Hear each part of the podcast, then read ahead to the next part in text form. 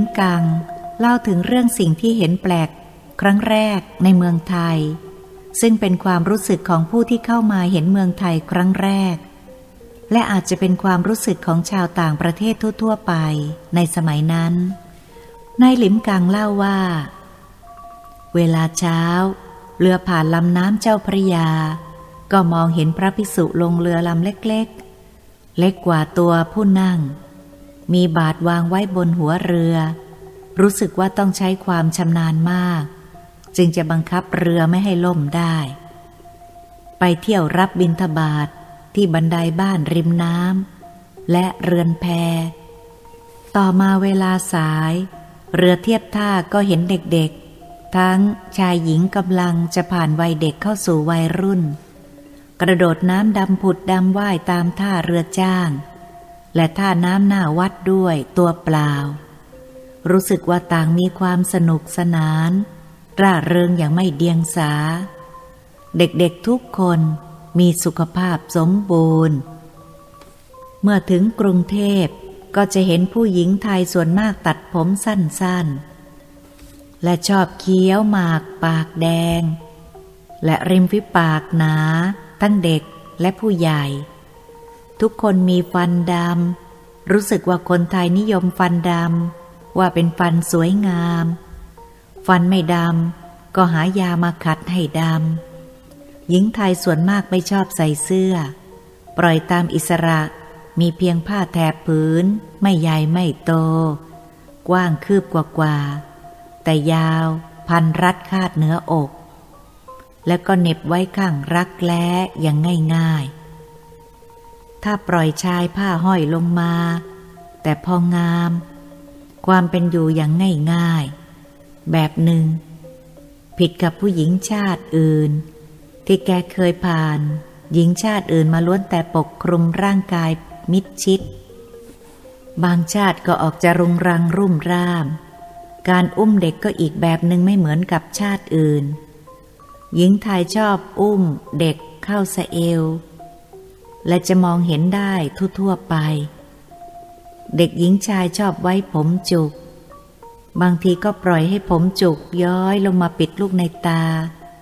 ต้องคอยสะบัดหรือปัดไปข้างหลัง ไม่ก็กล้าวขึ้นไปเป็นจุกผม เด็กไทยสมัยนั้นไว้ผม เป็นที่สะดุดตาของชาวต่างประเทศ ที่เข้ามาในประเทศสยาม นี่เป็นความรู้สึกของนายหลิมกัง ชาวจีนผู้มีความเฉลียวฉลาด ได้เคยผ่านมาหลายประเทศ และได้เคยเห็นความเป็นอยู่ของพลเมืองประเทศต่างๆ ทุกแง่ ทุกมุม ปรับปรุงตนเองให้เข้ากับขนบประเพณีของประเทศชาตินั้น เป็นบุคคลที่น่าเคารพนับถือผู้หนึ่ง ผิดกับชาวจีนส่วนมากซึ่งไม่ค่อยสนใจในสิ่งอื่น นอกจากจะก้มหน้าใช้แรงงานหาเงินตลอดไป บางคนมาอยู่เมืองไทยนานๆ ก็ยังพูดไม่ค่อยได้ ผิดกับจีนหลิมกัง ซึ่งแกบอกว่า มาอยู่เมืองไทยไม่นาน ก็ได้เอาใจใส่ศึกษาขนบธรรมเนียมประเพณีของคนไทย ด้วยความพยายาม ไม่ช้าแกก็พูดไทยได้เหมือนชาวไทยผู้หนึ่ง ถ้าไม่บอกก็ไม่รู้ว่าแกเป็นชาวจีน เพราะทุกสิ่งทุกอย่างมีความเป็นอยู่อย่างคนไทย ได้ศึกษาธรรมในทางพระพุทธศาสนา สนใจยิ่งกว่าชาวไทยบางคน มีความเลื่อมใสในพระพุทธศาสนาที่ผิดกับชาวจีนทั่ว ๆ ไป ที่บ้านหลิมกังได้ตั้งพระพุทธรูปเป็นที่บูชา ผิดกับชาวจีนอื่นที่ตั้งศาลเจ้าไว้ในบ้าน มีรูปเจ้าสามองค์แขวนอยู่ข้างฝา กลางบ้านตั้งที่บูชา ถ้าไม่มีรูปก็เขียนเป็นตัวหนังสือจีนตัวใหญ่ ๆ ตัวเดียว บนกระดาษแดงแผ่นใหญ่ มีคำว่าเจ้าตามที่จีนลิมกังแปลให้ฟัง ตามประเพณีนิยมของคนจีนทั่วไป เพื่อจะได้กราบไหว้ในวันขึ้นหนึ่งค่ำและสิบห้าค่ำของจีนตลอดปี หรือเวลาตรุษศาสตร์ เพื่อขอความคุ้มครอง ป้องกันภัยอันตราย ให้ได้อยู่เย็นเป็นสุขทำมาค้าขึ้น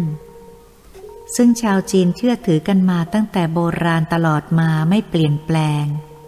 แต่จีหลิมกังเมื่อแกได้มาศึกษาพระธรรมคำสั่งสอนแล้ว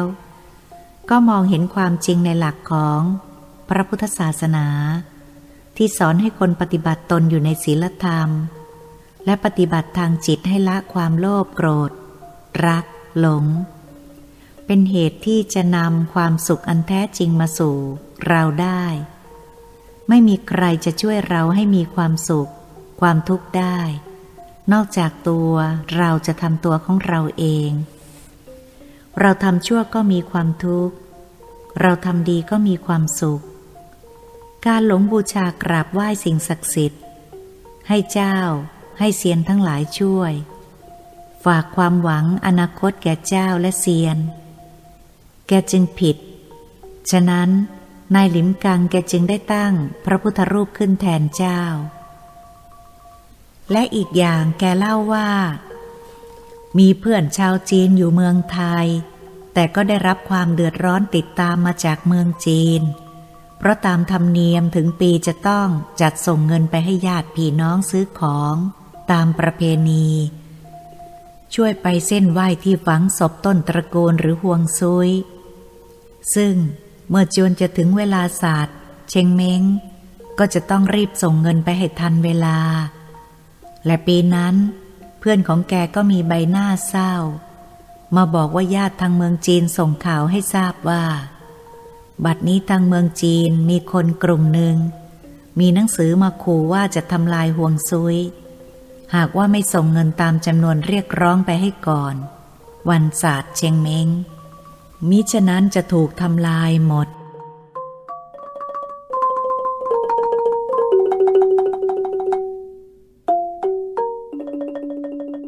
จีนหลิมกังแนะว่าไม่ควรจะจัดส่งเงินไปตามที่ขู่เพราะพวกนี้ไม่มีศีลธรรม ให้แล้วก็คงจะเอาอีกไม่สิ้นสุด ทางที่ดีก็คงงดเส้นไหว้และไม่ยอมตามคำขู่ ถ้ามีความกตัญญูต่อตระกูล ก็ทำบุญในทางพระพุทธศาสนา อุทิศส่วนกุศลไปให้ทางเมืองจีน แต่แกก็ไม่รู้ว่าเพื่อนผู้นั้นจะทำตามหรือไม่ เพราะเราเชื่อถือประเพณีโบราณว่า ที่ฝังศพนั้นต้องหาที่ดีตามตำรา ถ้าหวงซุยดีก็ทำให้พวกบุตรหลานทำมาค้าขึ้น จะเกิดมั่งมีสีสุขมีความเจริญรุ่งเรือง หากมีใครไปทำลายที่ฝังศพหรือห่วงซุยลงแล้ว ก็จะทำให้บุตรหลานที่กำลังรุ่งเรืองถึงกับพินาศจิบหายได้ และเพื่อนของนายหลิมกังก็เชื่อว่า ที่แกมั่งมีในเมืองไทยก็เพราะห่วงซุยดี ความรู้สึกนี้ยากที่จะเปลี่ยนได้ นายหลิมกังแกบอกว่าตัวแกนั้นหมดห่วงไม่สนใจในเรื่องห่วงซุยเพราะญาติพี่น้องตายหมด น้ำพาศพลงทะเลหาไม่พบ การเส้นไหว้งานศพเทศกาลศาสตร์เชงเม้งก็ทำบุญใส่บาตรกรวดน้ำแทน และบอกว่าถ้าตัวแกตายก็ขอให้เผาอย่างแบบคนไทยชาวพุทธ ไม่ต้องให้ลูกหลานอยู่ภายหลังลำบาก ที่จะต้องคอยเส้นไหว้ทุกปี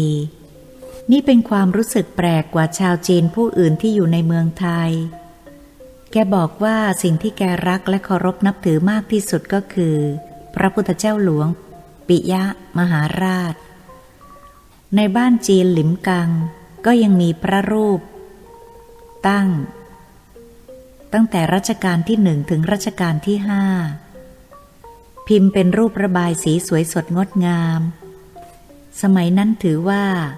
ห้ารัชกาลนี้เป็นพระเจ้าห้าพระองค์ ใครได้ไว้เคารพบบูชา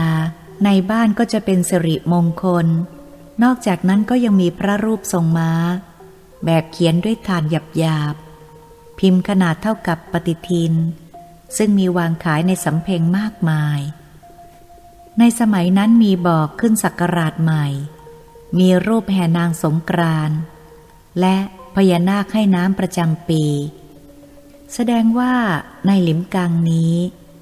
ได้บริจาคเงินสมทบทุนสร้างอนุสาวรีย์พระบรมรูปทรงม้าด้วยผู้หนึ่ง ซึ่งในสมัยนั้น ทางการได้ประกาศว่า จะเรียรายเงินจากประชาราชผู้มีความจงรักภักดี ต่อองค์พระบาทสมเด็จพระเจ้าอยู่หัว เพื่อร่วมกันสร้างเป็นปูชนียสถานถวายพระองค์ท่าน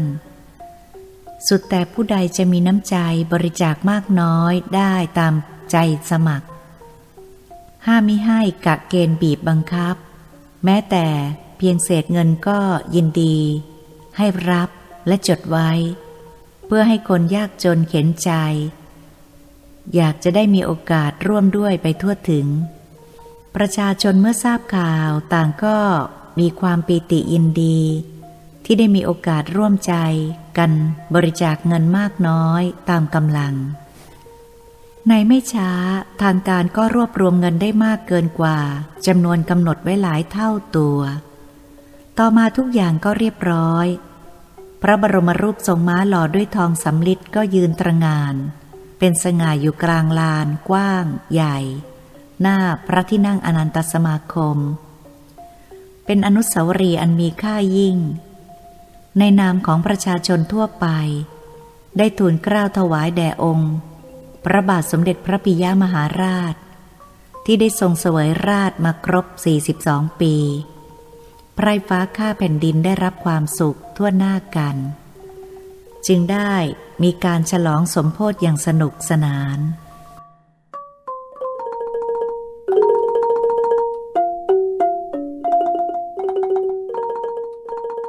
ในรัชกาลสมัยของพระองค์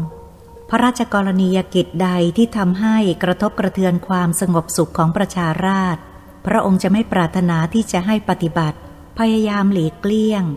ไม่ยอมให้ประชาชนต้องได้รับความทุกข์ยากลำบาก พระองค์ถือเสมือนว่าเป็นพ่อปกครองประชาชนเหมือนลูก พ่อย่อมจะให้ความร่มเย็นเป็นสุข ไม่อาจเห็นลูกได้รับความเดือดร้อน สิ่งใดที่ไม่เป็นธรรม เช่น เลิกทาสเป็นต้น คนในรัชสมัยของพระองค์รุ่นปู่ย่าตายายที่ยังมีชีวิตอยู่ในวัยชรา ย่อมจะรู้ดีและยังจำเรื่องราวชีวิตที่เคยผ่าน เมื่อพูดถึงสมเด็จพระพุทธเจ้าหลวง ต่างชื่นชมปิติยินดี หันหน้าไปทางพระบรมรูปทรงม้า ยกมือขึ้นถวายบังคม พูดแล้วก็น้ำตาไหลว่า ในชาตินี้ จะหาอย่างพระองค์ไม่ได้แล้ว เจ้าประคุณเอ๋ย ถ้าตายไปก็ขอให้ได้ไปเป็นข้ารับใช้ของพระองค์ตลอดทุกชาติไป นี่เป็นความรู้สึกของผู้ที่มีความจงรักภักดี ฝังอยู่ในจิตใจของคนรุ่นก่อนไม่รู้ลืมตลอดมา เมื่อข้าพเจ้าเล่ามาถึงเพียงนี้ ก็ว่าจะยุติลงเพื่อจะดำเนินเรื่องต่อไป แต่รู้สึกว่ายังขาดตกหลายสิ่งหลายอย่างที่ข้าพเจ้ารู้ และ ยังเห็นเหตุการณ์ในสมัยของพระองค์ และทั้งเคยได้ยินได้ฟังจากผู้ใหญ่ผู้เฒ่าทั้งหลาย ทั้งหญิงทั้งชายเล่าแล้วเล่าอีกไม่รู้เบื่อ ข้าพเจ้าก็ชอบฟังชอบถามชอบซักตลอดมา ถึงในปลายรัชกาลที่หกก็ยังชอบเล่าเรื่องพระพุทธเจ้าหลวง แม้ว่าในสมัยของพระองค์ท่านข้าพเจ้าจะเด็กเกินไปในความรู้สึก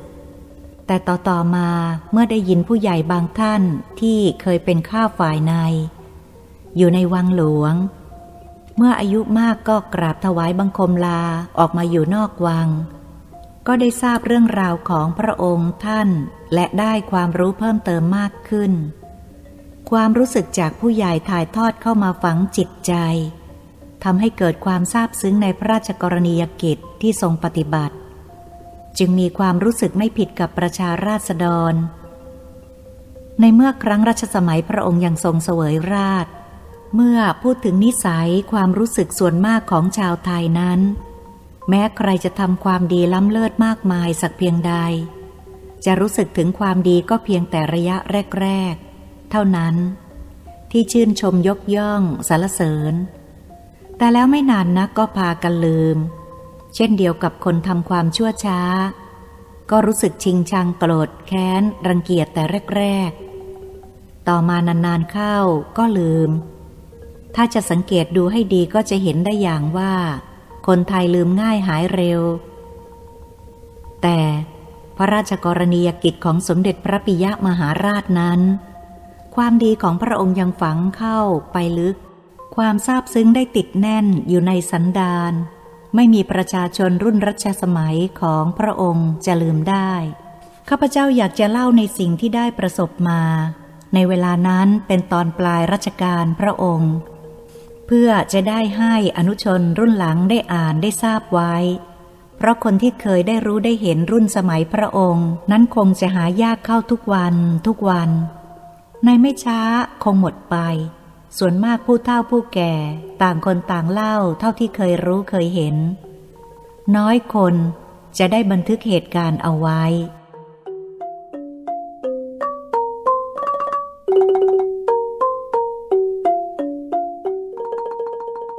เวลานั้นข้าพเจ้ายังเป็นเด็กแต่จำความได้ดีทุกอย่าง เขาโจทย์กันว่ามีดาวหางขึ้นดวงใหญ่ มีแสงสุกสายหางยาวเหมือนไม่กวาดทางมะพร้าว บานปลายจดสองฟากฟ้า ข้าพเจ้าอยากดูอุตสานอนแต่หัวค่ำบอกผู้ใหญ่ว่าถ้าไปดูดาวหางตอนดึกให้ปลุกด้วย เพราะแถวบ้านมองไม่เห็น มีต้นประดู่ปกคลุมมองขึ้นไปก็ไม่ค่อยเห็นท้องฟ้า แถวหลังบ้านก็มีแต่พวกต้นหูกวาง ต้นมะขาม ตกลงผู้ใหญ่ชวนพวกเพื่อนบ้านใกล้เคียงนัดออกไปดูดาวหางทางท้องทุ่งนากว้างใหญ่ คืนนั้นตอนดึก เมื่อถึงเวลาผู้ใหญ่ก็ปลุกให้ตื่น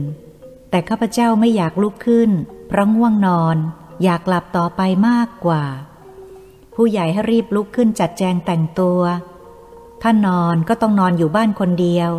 เพราะเขาจะพากันไปดูดาวหาง ไม่มีใครอยู่บ้าน ฝากบ้านไว้กับยายข้างบ้าน ให้แกช่วยดูแล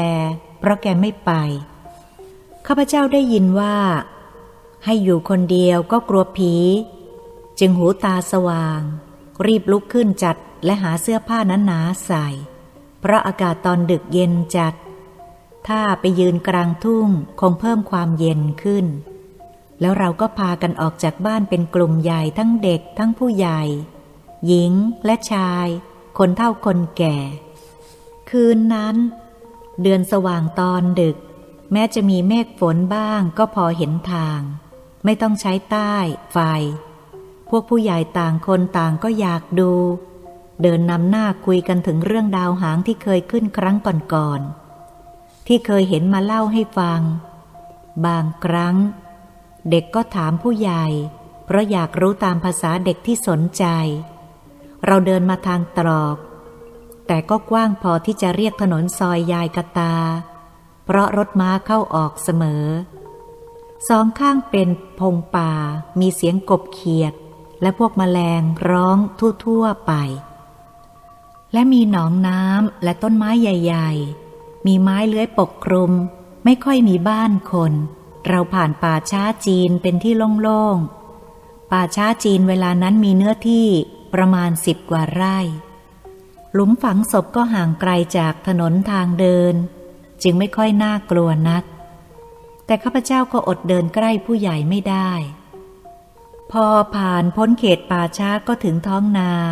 ติดต่อเป็นทุ่งกว้างใหญ่สุดสายตา เหมือนเรายืนอยู่กลางฟ้าครอบ มองทุกๆด้านไม่มีอะไรบัง เรายืนบนคันนามองเห็นดาวหางบนท้องฟ้าได้ชัดเจน มีคนมายืนดูก่อนพวกเราไม่น้อย มีทั้งพระสงฆ์ที่มาจากวัดดอนหลายองค์ ใช้ผ้าคลุมศีรษะกันน้ำค้างกำลังคุยกันเสียงก้อง เพราะเป็นเวลาดึกสงัดเงียบ บางคนกำลังอธิบายถึงลักษณะของดาวหาง ว่าจะเกิดผลดีผลร้ายต่อบ้านเมืองหรือผู้คนสำหรับข้าพเจ้าเพิ่งจะเห็นดาวหางเป็นครั้งแรก แม้จะมีแสงจันทร์ส่องสว่าง แต่ว่าดาวหางก็ยังส่องแสงสุกใสอยู่เต็มท้องฟ้า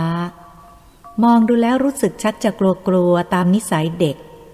ที่ยังไม่เคยเห็นสิ่งประหลาดมหัศจรรย์เช่นนี้มาก่อน วัดทุ่งดอนสมัยนั้นเป็นสนามเล่นว่าวพนันในฤดูแล้ง ในเดือนมีนาคมและเดือนเมษายน นอกนั้นยังมีงานแห่ลูกหนูประกวดประชันเป็นงานประจำปี บางปีมีการชนวัว แต่การชนวัวข้าพเจ้าไม่เคยเห็น เคยเห็นแต่แห่ลูกหนู เคยวิ่งเล่นว่าวกับเพื่อนอย่างสนุกทุกปี และต่อมาการจุดลูกหนูได้เกิดแตกออกนอกทางทำให้ผู้คนเสียชีวิตบาดเจ็บ ทางการจึงห้ามและงดตั้งแต่นั้นมา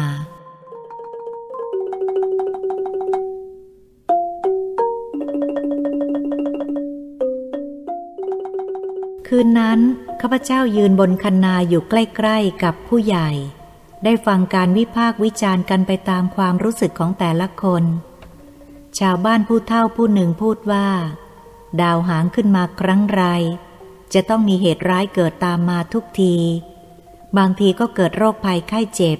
หรือไม่ก็ข้าวยากหมากแพง บางทีเกิดสงครามรบพุ่งกัน หรือไม่ก็ต้องสูญเสียคนสำคัญของโลกไป เสียงพระสงฆ์พูดขึ้นว่า คงจะเกิดภัยพิบัติในประเทศอื่นนะโยม อาตมาคิดว่าเมืองเราเป็นเมืองพระ มีอะไรร้ายก็กลายเป็นดี จริงไหมโยม เสียงผู้เฒ่าพูดตอบว่า ผมก็ว่าคงไม่เกี่ยวกับเมืองเราหรอกท่าน เพราะบ้านเมืองเรามีข้าวปลาบริบูรณ์ ฝนฟ้าตกต้องตามฤดูกาล ประชาชนอยู่กันด้วยความร่มเย็น พลางผู้เฒ่าหันมาทางหมอผันและพูดขึ้นว่า หรือว่าหมอผันเห็นเป็นอย่างไร ลองดูแล้วคงจะบอกได้ เพราะทราบว่า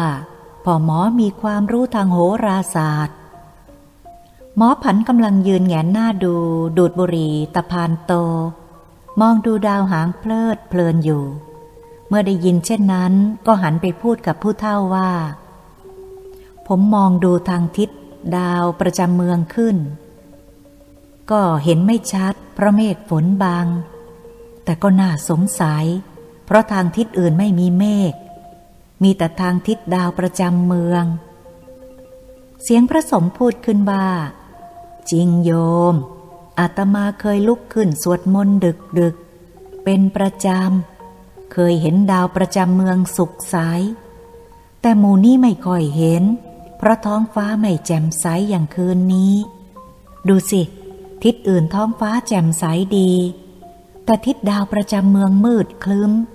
เป็นที่น่าคิดเหมือนกันนะโยม เสียงผู้เฒ่าพูดขึ้นว่า อย่าไปคิดมากในสิ่งที่ไม่เป็นมงคลเลย บ้านเมืองเราเวลานี้อยู่เย็นเป็นสุข ฟ้าฝนก็ตกต้องตามฤดู บางวันเรายังมองไม่เห็นดวงอาทิตย์ ฝนตกตลอดทั้งวัน มันเป็นธรรมดาของฤดูฝน อย่าไปมองในแง่ร้าย ในคืนนั้นต่างก็วิพากษ์วิจารณ์กันไปต่างๆ นานาข้าพเจ้าเป็นเด็กก็คอยจดจำไว้เพื่อคุยโมกให้เพื่อนๆฟัง ถึงเรื่องราวดาวหางที่รู้แล้วก็ไปดูมา ตั้งแต่นั้น ดาวหางก็ยังขึ้นอยู่ทุกคืน แต่เราไม่สนใจ เพราะดูมาแล้ว ใครที่ยังไม่เคยเห็นก็ไปดูกัน ต่อมาข้าพเจ้าก็ลืมและไม่เคยคิดว่าดาวหางดวงนี้เป็นลางร้าย ซึ่งต่อมาเมืองไทยต้องสูญเสียพระมหากษัตริย์ที่รักยิ่งพระองค์หนึ่งของประชาชนชาวไทย เวลานั้นแถวบ้านที่ข้าพเจ้าอยู่ มีสามีภรรยาคู่หนึ่ง สามีแก่กว่าภรรยาหลายปี และเพิ่งจะอยู่ด้วยกัน สามีภรรยาคู่นี้ชอบกับผู้ใหญ่ที่บ้านข้าพเจ้ามาก เคยไปมาหาสู่กันเสมอ เพราะบ้านอยู่ใกล้กัน สามีภรรยาคู่นี้ชอบพากันไปดูละครทุกวันเสาร์วันอาทิตย์สำหรับภรรยานั้นเป็นคนรูปงาม สีวิไลแต่งนำสมัยเสมอ ผิดกว่าหญิงชาวบ้านในตำบลเดียวกัน ถ้าจะไปก็ใช้รถม้าคู่ ชาวบ้านธรรมดาจะไปไหนก็ไปรถไอ รถราง หรือว่านั่งรถเจ็กฉะนั้นชาวบ้านจึงชอบคอยมองดูสามีภรรยาคู่นี้ออกจากบ้าน เย็นวันนั้นถ้าหากข้าพเจ้าจำไม่ผิด ก็เห็นภรรยาเขาแต่งตัวอย่างสวยงาม แกทำผมมองดูข้างหน้าแล้วก็แบบผู้หญิงญี่ปุ่นสมัยเก่า หรือผมโป่ง ใส่เสื้อแขนพองสองข้าง ส่วนสามีก็นุ่งผ้าม่วงใส่ถุงน่องรองเท้า ใส่เสื้อ นอก ขาว กระดุมห้าเม็ดแบบข้าราชการ ใส่หมวกไหมปานามา หรือเรียกว่าไหมสับปะรด มีเสื้อสักหลาดกันหนาวสีน้ำตาลเข้มพาดแขนสำหรับใส่ทับเสื้อนอก เวลาที่อากาศเย็นจัดตอนดึก รู้สึกว่าคงมีความสุขมาก และนั่งรถม้าคู่ ซึ่งมีแขกเป็นคนขับมาจอดคอยที่หน้าบ้าน พวกผู้หญิงคอยแอบมองเพื่อจะดูว่า เขาแต่งตัวแบบเสื้ออย่างไหน แต่งผมแบบอย่างไร คืนวันนั้นหลังจากที่ผู้ใหญ่ดับตะเกียงน้ำมันที่แขวนกลางห้อง เข้านอนแล้ว คงจะหลับเป็นเวลานาน แล้วต่างก็ตกใจตื่น เมื่อมีผู้มาตบประตูร้องเรียก ต่างก็ลุกขึ้นนึกว่าเกิดไฟไหม้ แต่ก็ไม่ได้ยินแขกยามรัวระฆัง โรงพักโปลิสรัวคล้อง ข้าพเจ้าจำได้ว่าคืนนั้นกำลังห่มผ้านอนหลับสบายก็ต้องพลอยตกใจตื่น คว้าผ้าห่มคลุมตัวลุกขึ้น คอยผู้ใหญ่หาไม่ขีดจุดตะเกียงลานขายให้สว่าง แล้วก็รีบไปเปิดประตูบ้าน ข้าพเจ้าก็พลอยห่มผ้ารุ่มร่ามติดตามออกมา เพราะอยากรู้ว่ามีเรื่องอะไรเกิดขึ้น ใครเป็นคนมาตบประตูเรียกดึกๆ เช่นนี้ แต่แล้วเมื่อเปิดประตูจึงรู้ว่า ผู้ที่ตบประตูก็คือสามีภรรยาคู่ที่ไปดูละครกลับมา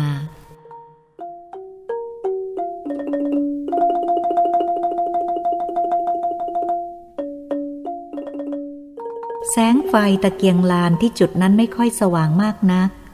พอสังเกตเห็นและเสียงผู้หญิงพูดสันๆ รู้สึกว่าจะผ่านการร้องไห้มาแล้ว แกพูดเสียงแกมสะอื้น พูดอย่างฉุนฉุนที่ตบประตูนานว่า นี่คงจะยังไม่รู้เรื่องสินะหล่อน นอนหลับกันสบายรู้ไหม เดี๋ยวนี้เกิดเรื่องใหญ่แล้ว มิดามารดาข้าพเจ้าตกตะลึง เพราะไม่รู้ต้นสายปลายเหตุของเรื่อง จึงถามว่าเกิดเหตุใหญ่เรื่องอะไร เรือลบฝรั่งยกทหารเข้าเมืองไทยหรือข้าพเจ้าได้ยินผู้ใหญ่ถามเช่นนั้นก็ตกใจคำว่าฝรั่งข้าพเจ้ากลัว เพราะเคยถูกผู้ใหญ่หลอกว่า ถ้าสนหรือร้องไห้ ฝรั่งจะจับตัวเอาไปเมืองนอก และข้าพเจ้าเคยเห็นฝรั่งร่างใหญ่โตหนวดคราวแดง พอเห็นเดินมาแต่ไกล ข้าพเจ้าก็วิ่งไปแอบในครัวหลังบ้าน จนกว่าฝรั่งจะผ่านไปแล้วจึงออกมา ตามนิสัยเด็กที่ถูกผู้ใหญ่ขู่ให้กลัว เสียงผู้หญิงรีบตอบว่า ไม่ใช่ฝรั่งมังค่าอะไรหรอก เดี๋ยวนี้เขาประกาศว่าในหลวงเสด็จสวรรคตเสียแล้ว พูดแล้วก็สะอื้นผู้ใหญ่ของข้าพเจ้าตกตะลึง เสียงผู้หญิงคนนั้นพูดต่อไปว่า ละครยังเล่นไม่ทันจบเรื่องก็ต้องเลิก เพราะได้ประกาศข่าวว่าในหลวงสวรรคตเสียแล้ว ตัวละครกำลังเล่นพอรู้ข่าวก็ตกใจพากันร้องไห้ วิ่งเข้าโรง คนดูส่วนมากต่างก็เดินร้องไห้เสียงสะอึกสะอื้น บางคนก็ปล่อยโฮออกมา เอาผ้าเช็ดหน้าเดินซับน้ำตาออกจากโรงละคร ไม่มีผู้ใดใจแข็งสามารถกลั้นน้ำตาไว้ได้ บางคนก็พูดทั้งน้ำตาว่า ไม่เคยทราบเลยว่าพระองค์จะประชวรพอทราบข่าวก็สวรรคตเสียแล้วทำให้อกสั่นขวัญหาย มือเท้าเย็นหมด บางคนก็รำพันว่า ต่อไปนี้ประชาชนจะมีแต่ความว้าเว เพราะพระองค์ได้เสด็จสวรรคต ใครจะเหมือนพระองค์ที่เป็นร่มโพร่มทอง คอยปกปักรักษาราษฎรให้อยู่เย็นเป็นสุข